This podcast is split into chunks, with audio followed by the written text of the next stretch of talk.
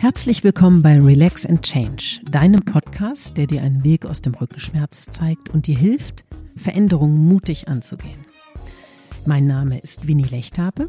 Ich bin selbst Rückenschmerzpatientin, aber auch begeisterte Trailläuferin und Gastgeberin eines sehr schönen Ferienhauses in Südfrankreich. Und dort lebe ich auch. Heute freue ich mich ganz besonders, dass du dich für diese Folge von Relax and Change interessierst. Ich möchte die ersten paar Minuten gerne nutzen, um kurz zusammenzufassen, wie es mir gesundheitlich geht und wo ich heute stehe.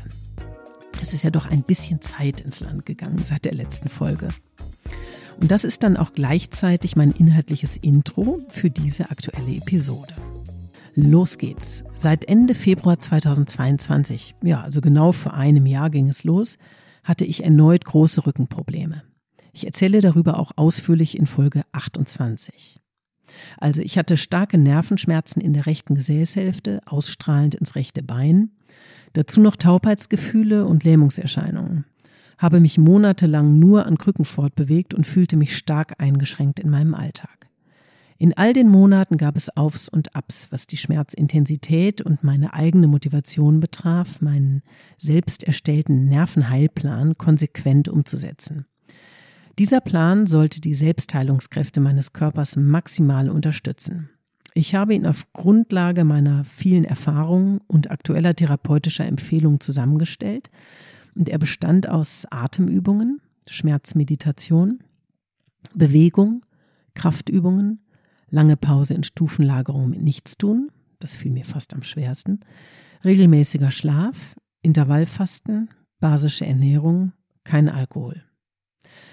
Eigentlich hatte ich vor, auf alle Punkte meines Plans in einzelnen Podcast-Folgen einzugehen. Ich habe mich aber dagegen entschieden. Ich war einfach nicht in der Lage, in den Wochen, in denen es mir wieder schlechter ging, über etwas motivierend zu berichten, was mir zu dem Zeitpunkt schwer fiel einzuhalten. Davon hättest du einfach nichts gehabt. Zwei Folgen sind dennoch entstanden, die Themen aus dem Plan aufgreifen. Einmal zur Atemübung und zum Thema Schmerzmeditation. Hör gerne mal in die Folgen 29 und 30 rein, sollte es dich interessieren. Zusammenfassend war das letzte Jahr schmerzbedingt nicht leicht für mich, aber es hat ein gutes Ende gefunden. Mein Plan ist aufgegangen. Unter anderem auch deshalb, weil ich ihn halbwegs diszipliniert durchgezogen habe. Verhindern, dass ich an gleicher Stelle wieder Probleme bekomme, kann ich nur, indem ich herausfinde, was mich dorthin gebracht hat und es dann ändere. Diese Klarheit kann man aber nur bekommen, wenn man ganz bei sich ist. Nicht einfach, wenn man Schmerzen hat. Dazu noch Arbeit, Alltagssorgen und Probleme. Und dann nimmt man noch regelmäßig Schmerzmedikamente ein, trinkt zur Entspannung vielleicht noch zwei, drei Gläser Bier oder Wein. Und jetzt sind wir mittendrin im heutigen Thema. Alkohol bei akuten oder chronischen Schmerzen. Warum ist mir das Thema so wichtig? Weil es sehr, sehr viele Schmerzpatienten betrifft und als Problem meiner Meinung nach nicht erkannt wird. Weil generell das Thema Alkoholkonsum in unserer Gesellschaft viel mit Beschönigung und Verdrängung zu tun hat. Wir wollen nur die geselligen oder trostspendenden Seiten von Alkohol sehen und verdrängen negative Gefühle, die auch damit zusammenhängen können, wie Unwohlsein, Schuld, Scham oder Selbstzweifel. Und im schlimmsten Fall auch Kontrollverlust. Und ich meine dabei nicht in erster Linie den Kontrollverlust, der einsetzt, wenn man viel zu viel getrunken hat und jenseits von Gut und Böse ist, sondern den, der viel früher ansetzt. Nämlich dann, wenn du überzeugt davon bist, ein Glas würde dir gut tun, wenn es dir schlecht geht.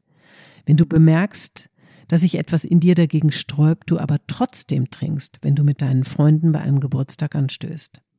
So hart es klingen mag, aber schon dann übernimmt der Alkohol das Kommando in deinem Cockpit und du wirst fremdgesteuert. Wenn du nun in dieser Gewohnheitsschleife bist und du, sagen wir mal, einen schmerzhaften Bandscheibenvorfall bekommst, ist ziemlich wahrscheinlich nicht das Erste, was du tun wirst, mit dieser Gewohnheit, also deine täglichen zwei Gläser Wein oder mehr, zu brechen. Ich kann mir sogar vorstellen, dass du den Alkohol umso mehr brauchst, weil er dir kurzfristig ein gutes Gefühl vermittelt, dich tröstet, dich entspannt und sogar die Schmerzen lindert. Kennst du den Hauptauslöser für Krankheiten? Genau, negativer Stress. Alkohol scheint die schnelle Lösung Nummer eins gegen Stress zu sein. Aber paradoxerweise auch bei unangenehmen und belastenden Gefühlszuständen wie Schuld, Scham etc., die durch Alkoholkonsum erst ausgelöst werden. Das wollen wir nur oft nicht begreifen und geraten immer tiefer in einen höchst unguten und ungesunden Strudel aus Stress, Alkohol, Selbstzweifel und Angst. Kommt dann noch eine veritable Schmerzbelastung hinzu, ist die Gefahr noch größer, in eine Depression zu geraten. Aber sehen wir uns ein paar Fakten dazu an. Forscher dokumentierten im Journal of Pain aus dem Jahr 2009, dass 25 Prozent der untersuchten Schmerzpatienten Alkohol zur Selbstmedikation gegen ihre Schmerzen konsumierten. In einem Projektantrag von Professor Dr. Lautenbach aus dem Jahr 2020 bei der Deutschen Forschungsgemeinschaft DFG heißt es außerdem, Selbstmedikation durch Alkoholkonsum ist ein weit verbreitetes Phänomen bei Patienten mit chronischen Schmerzen. Zitat Ende. Kennst du das vielleicht auch? Ist Alkohol nicht oft ein Mittel zur Selbstmedikation? Denn es fängt ja schon bei Sätzen wie ein Glas Wein zum Runterkommen an. Der Wein, das Bier wird nach einem stressigen, hektischen Tag zur Entspannung getrunken. Nimmt der Stress zu, steigt auch meist parallel der Alkoholkonsum. Und wenn wir ehrlich uns gegenüber sind, hat das mit Genuss nichts mehr zu tun. Wir brauchen den Alkohol, um Entspannung zu finden. Das Verheerende dabei ist, er schenkt uns ja auch sofort Entspannung, weil durch Alkohol die Glückshormone Dopamin und Serotonin unseren Körper fluten, und zwar direkt beim ersten Schluck. Außerdem verstärkt Alkohol die entspannende und beruhigende Wirkung des Neurotransmitters Gamma-Aminobuttersäure. Der sorgt dafür, dass der Alkoholkonsum oft als sehr positiv wahrgenommen wird und gleichzeitig ein großes Abhängigkeitspotenzial mit sich bringt. Auch auf Schmerzen hat Alkohol zunächst einen günstigen Einfluss. Forscher der Greenwich University haben herausgefunden, dass Alkohol effektiver gegen Schmerzen wirkt als beispielsweise Paracetamol. Viele Medien nahmen diese Studienergebnisse aus dem Jahr 2017 zum Anlass, Alkohol als Schmerzmittel in Headlines wie Bier hilft besser gegen Schmerzen als Paracetamol oder zwei Bier helfen besser gegen Schmerzen als Medikamente zu feiern wohlwissend, dass Überschriften im Gedächtnis stärker hängen bleiben als der nachfolgende Text, der im Zweifelsfall noch nicht mal gelesen wird. Wie gefährlich, wenn man bedenkt, dass bei 12,6 Prozent der Menschen zwischen 18 und 64 Jahren der Alkoholkonsum bereits im riskanten Bereich liegt. Das bedeutet, 6,7 Millionen Menschen in Deutschland trinken so viel Alkohol, dass sie ihre Gesundheit gefährden. Die Weltgesundheitsorganisation WHO definiert im Diagnosesystem ICD, ab wann von einer Abhängigkeit gesprochen wird. Mindestens drei der folgenden Kriterien müssen gleichzeitig in den letzten zwölf Monaten vorhanden sein. Bezogen auf Alkohol wäre das erstens der starke Wunsch, Alkohol zu konsumieren. Zweitens verminderte Kontrollfähigkeit in Bezug auf den Beginn, die Beendigung oder die Menge des Alkoholkonsums. Drittens körperliche Entzugserscheinungen bei Beendigung oder Reduktion des Alkoholkonsums. Viertens, Toleranz gegenüber erhöhter Menge Alkohol. Fünftens, Vernachlässigung anderer Vergnügungen oder Interessen zugunsten von Alkoholkonsum. Sechstens, anhaltender Alkoholkonsum trotz eindeutiger gesundheitsschädigender Folgen. Wenn dich diese Folge bisher negativ triggert oder du nach dieser Aufzählung denkst, dass das ja alles auf dich nicht zutrifft, dann tu dir selbst einen Gefallen und denke in einer ruhigen Minute nochmal darüber nach, warum du so reagierst. Und keine Sorge, wenn du dich doch darin wiederfindest, heißt das noch nicht, dass du ab jetzt stigmatisiert bist, sondern es zeigt nur, dass du ein Problem hast. Und dieses Problem kannst du lösen, wenn du es willst. Also nochmal kurz zur Erinnerung. Gut sieben Millionen Menschen zwischen 18 und 64 Jahren konsumieren in Deutschland Alkohol im riskanten Bereich. Demgegenüber stehen 12 bis 15 Millionen Menschen in Deutschland, die laut der Deutschen Schmerzliga und der Deutschen Schmerzgesellschaft an chronischen oder länger andauernden Schmerzen leiden. Hier einen Zusammenhang zu erkennen ist deswegen interessant, weil sich automatisch eine Schnittmenge ergibt, die wir in dieser Podcast-Folge mal genauer betrachten werden. Viele Millionen Menschen trinken bereits in bedenklichem Maße Alkohol und sehen sich gleichzeitig mit einer andauernden Schmerzbelastung konfrontiert. Dass diese Schmerzpatienten ihren Alkoholkonsum einstellen, ist eher unwahrscheinlich. Das bedeutet, dass sie zusätzlich zu ihren Schmerzmedikamenten regelmäßig zu viel Alkohol trinken. Zu den Risiken einer Opioidabhängigkeit bei Schmerzpatienten liegen mittlerweile jede Menge Studien vor. Ich gehe darauf auch näher in Folge 9 von Relax and Change ein. Viel seltener beschäftigen sich Wissenschaftler aber mit der Gefahr von Alkoholmissbrauch bei andauernder Schmerzbelastung. Weitgehend bekannt ist, dass viele Medikamente mit Alkohol in Wechselwirkungen treten können Opioide und Alkohol beispielsweise können sich in ihren zentralen Effekten nicht nur gegenseitig verstärken, sondern sogar potenzieren. Das heißt, dass sich nicht nur Nebenwirkungen wie Übelkeit, Schwindel und Rausch deutlich verstärken, es können auch völlig unvorhergesehene Reaktionen auftreten, die unter Umständen für die Patienten nur schwer kontrollierbar sind. Die Wirkung von Opioiden basiert auf dem Einfluss neuronaler Abläufe und das gilt für Alkohol gleichermaßen. In beiden Substanzen enthaltene Wirkstoffe überwinden die Blut-Hirn-Schranke und docken an spezifischen Rezeptoren im zentralen Nervensystem an.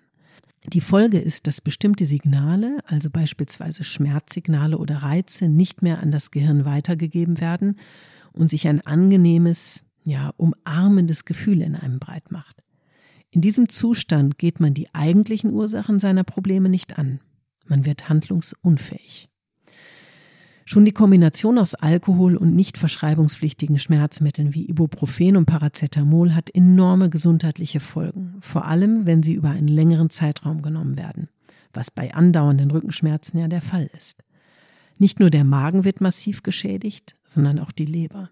Dort vollzieht sich durch den zusätzlichen Alkoholabbau eine Verschiebung des Enzymhaushalts, sodass der Wirkstoff Paracetamol nicht mehr wie gewohnt verstoffwechselt werden kann. Dadurch kann der Stoff NAPQ1, das ist ein sogenannter toxischer Metabolit, entstehen, der hochgradig leberschädigend ist. Bei gleichzeitigem Konsum von Medikamenten und Alkohol über einen längeren Zeitraum läuft man nachweislich Gefahr einer Mehrfachabhängigkeit. Und darüber hinaus gibt es eine weitere Problematik. Wenn du zum Beispiel über eine längere Periode schmerzbedingt Schmerzmittel nehmen musst, bist du körperlich und eventuell sogar psychisch abhängig von der Substanz. Ist deine Schmerzbelastung vorbei, du dosierst das Medikament sorgfältig runter und bist frei davon, trinkst dann aber Alkohol oder konsumierst Cannabis oder stürzt dich blindlings in Arbeit, kann es sein, dass du in die nächste Abhängigkeit rutschst. Hierbei sprechen Experten von einer sogenannten Suchtverlagerung. Ein weiterer Aspekt ist in diesem Zusammenhang ebenfalls von Belang. Ein ständiger Schmerzzustand führt zu einer permanenten Ausschüttung des Stresshormons Cortisol. Schmerzpatienten leiden in einer Zeit der Anspannung häufig unter Ängsten und Einsamkeit durch soziale Isolation. Das alles begünstigt das Auftreten einer Depression.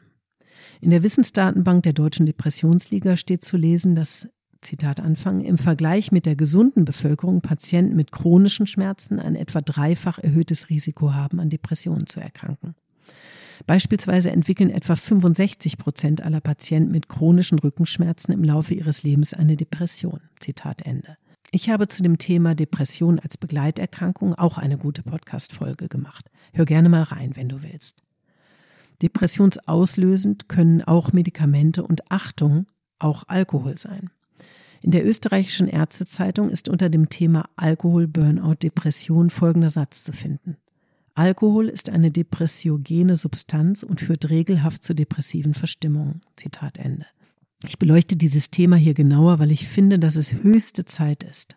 Keine Ärztin, kein Arzt fragt dich in deiner Rückenkrankheit danach, ob du viel, wenig oder gar keinen Alkohol trinkst, ob überhaupt irgendeine Suchterkrankung vorliegt. Es fragt dich auch niemand danach, ob du dich vielleicht einsam oder niedergeschlagen fühlst. Dass das so gut wie niemand fragt, ist zweifelsohne fahrlässig. Denn es wäre so wichtig, wenn uns jemand Fachkundiges sagen würde, dass es gefährlich ist, in einem durch die Schmerzen physisch und psychisch angeschlagenen Zustand zusätzlich zu Medikamenten auch noch Alkohol zu trinken. Ich selbst kenne Phasen, in denen ich Alkohol getrunken und auch Schmerzmedikamente genommen habe. Das war meistens am Anfang meiner Beschwerden der Fall. Ich war total gestresst, fühlte mich völlig aus der Bahn geworfen und konnte mit der neuen Situation nur schlecht umgehen. Bei meinen frühen Problemen an der Halswirbelsäule mit 18 Jahren habe ich durch die Schmerzen überhaupt erst angefangen, Alkohol zu trinken. Ich bekam gegen die Nervenschmerzen ein Psychopharmakon verschrieben, nahm Schmerzmittel und trank Alkohol. Na, Prostmahlzeit. Schmerzmedikamente während einer chronischen Schmerzperiode sind Teil der Therapie und es gibt überhaupt nichts daran zu rütteln, dass sie notwendig sind, um gesund zu werden. Alkohol konsumierst du aus eigenem Wunsch heraus. Es sei denn, du bist bereits mit Beginn deiner Schmerzbelastung von Alkohol abhängig. Dann bist du schlicht krank und brauchst Hilfe. Ich habe im letzten Jahr, so drei Monate nach Beginn meiner starken Nervenschmerzen, wieder Alkohol getrunken. Ein wenig aus Verzweiflung, weil es mir nicht schnell genug besser ging und ich riesig viel zu tun hatte. Tramadol hatte so gut wie jede Wirksamkeit verloren, sodass ich das Opioid wegließ und wenn auch unregelmäßig Wein trank. Also vielleicht nochmal zur Erwähnung, unter Opioid-Einfluss habe ich grundsätzlich nie Alkohol getrunken. Das war mir einfach zu gefährlich und ich hatte auch offen gestanden null Verlangen danach. Also in dieser Zeit, dieser wirklich kurzen Zeit, in der ich Wein trank im letzten Sommer, vernachlässigte ich meinen Nervenheilplan. Ich schlief schlechter, ich fühlte mich überhaupt nicht wohl in meiner Haut. Meine ganze Zuversicht schwand. Wenn ich so darüber nachdenke, habe ich den Eindruck, dass Alkohol eher dann für mich zum Thema wird, wenn ich eigentlich mit mir selbst nicht gerne etwas zu tun haben möchte. Wenn ich mir ausweichen will, irgendwie innerlich instabil bin und mich überfordert fühle. Durch meine eigene Rückenschmerzgeschichte weiß ich aber, dass ich nur verändern kann, was mir meine Symptome beschert, wenn ich in Verbindung mit mir stehe. Und zwar mit aller mir zur Verfügung stehenden Energie. Alkohol raubt aber diese Energie und führt mich von mir selbst weg. Er lässt mich nicht die eigene Wahrheit erkennen und danach handeln, sondern gaukelt mir durch verschiedene Gedanken, die in mir kreisen, Gefühle, die hochkommen oder ein Verhalten, das ich an mir nicht mag, etwas anderes vor. Das hat mit mir aber gar nichts zu tun und ist doch wenig hilfreich. Nach einem Monat ließ ich den Wein also wieder weg und konzentrierte mich auf die vielen Dinge, die mir tatsächlich gut taten. Und siehe da, mir ging es sehr schnell körperlich und seelisch besser. Dass es oft schwer ist, nüchtern alle Probleme und Situationen auszuhalten, ist sicher nicht abzustreiten. Aber wenigstens bist du dabei ganz bei dir und gibst die Verantwortung nicht an eine Flasche Sekt, Schnaps oder was auch immer ab. Es ist so wichtig, auch oder gerade in einer Zeit der chronischen Schmerzbelastung alternative Wege der Entspannung zu finden. Und die gibt es reichlich. Versuche die für dich passenden zu finden und pflege sie wie liebgewonnene Rituale immer dann, wenn sich Stress und negative Gefühle in dir breit machen wollen. Mir helfen beispielsweise Atemübungen und Bewegungen. Finde heraus, was deine sind, dann wirst du zu jeder Zeit die Kontrolle in deinem Cockpit behalten und dein Ziel, endlich schmerzfrei zu werden, sicher und stabil erreichen. Ja, wir sind fast am Ende dieser Episode von Relax and Change und bevor ich meine konkreten Tipps an dich loswerde, möchte ich noch kurz auf den Podcast-Titel eingehen. Darüber habe ich noch nie gesprochen, glaube ich. Wenn du diesen Podcast vielleicht von Anfang an gehört hast, was mich sehr freuen würde, dann weißt du, dass Selbstreflexion, Akzeptanz und Veränderung die drei wichtigsten Eckpfeiler sind, die ich auf dem Weg zur Gesundheit definiert habe. Passend zum heutigen Thema kannst du das super auf dich und dein Verhältnis zu Alkohol anwenden. Sieh genau hin, welche Rolle Alkohol in deinem Leben spielt. Akzeptier es und mach dich an die Veränderung, wenn es sein muss. Das schaffst du. Und hier kommen meine fünf besten Tipps für dich. Tipp Nummer eins: Selbstreflexion. Wenn du dich häufig unwohl bei Alkoholkonsum fühlst, zieh dich an einen Ort zurück, an dem du dich wohlfühlst und mal für dich sein kannst. Reflektier ganz schonungslos und ehrlich dein Trinkverhalten. Hab keine Angst davor. Denn wie war das noch? Akzeptanz ist die Voraussetzung für Veränderung. Lass nicht zu, dass dein Gehirn dich mit relativierenden Sätzen belästigt. Du trinkst doch gar nicht so viel, andere trinken viel mehr, du trinkst doch gar nicht täglich und so weiter. Sondern schreib auf einen Zettel, was du über dich in Erfahrung bringst. Tipp Nummer zwei. Suche eine Alternative zu Alkohol, die dir Entspannung bringt, dein Selbstwertgefühl stärkt und zu dir passt. Vielleicht machst du gerne Yoga, liest, malst oder machst Musik. Fang damit an, diese Entspannungsbringer und sinnstiftenden Routinen in deinem Alltag zu etablieren. Ganz konsequent, damit dein Gehirn lernt, sich anzupassen und du ganz bei dir bleibst.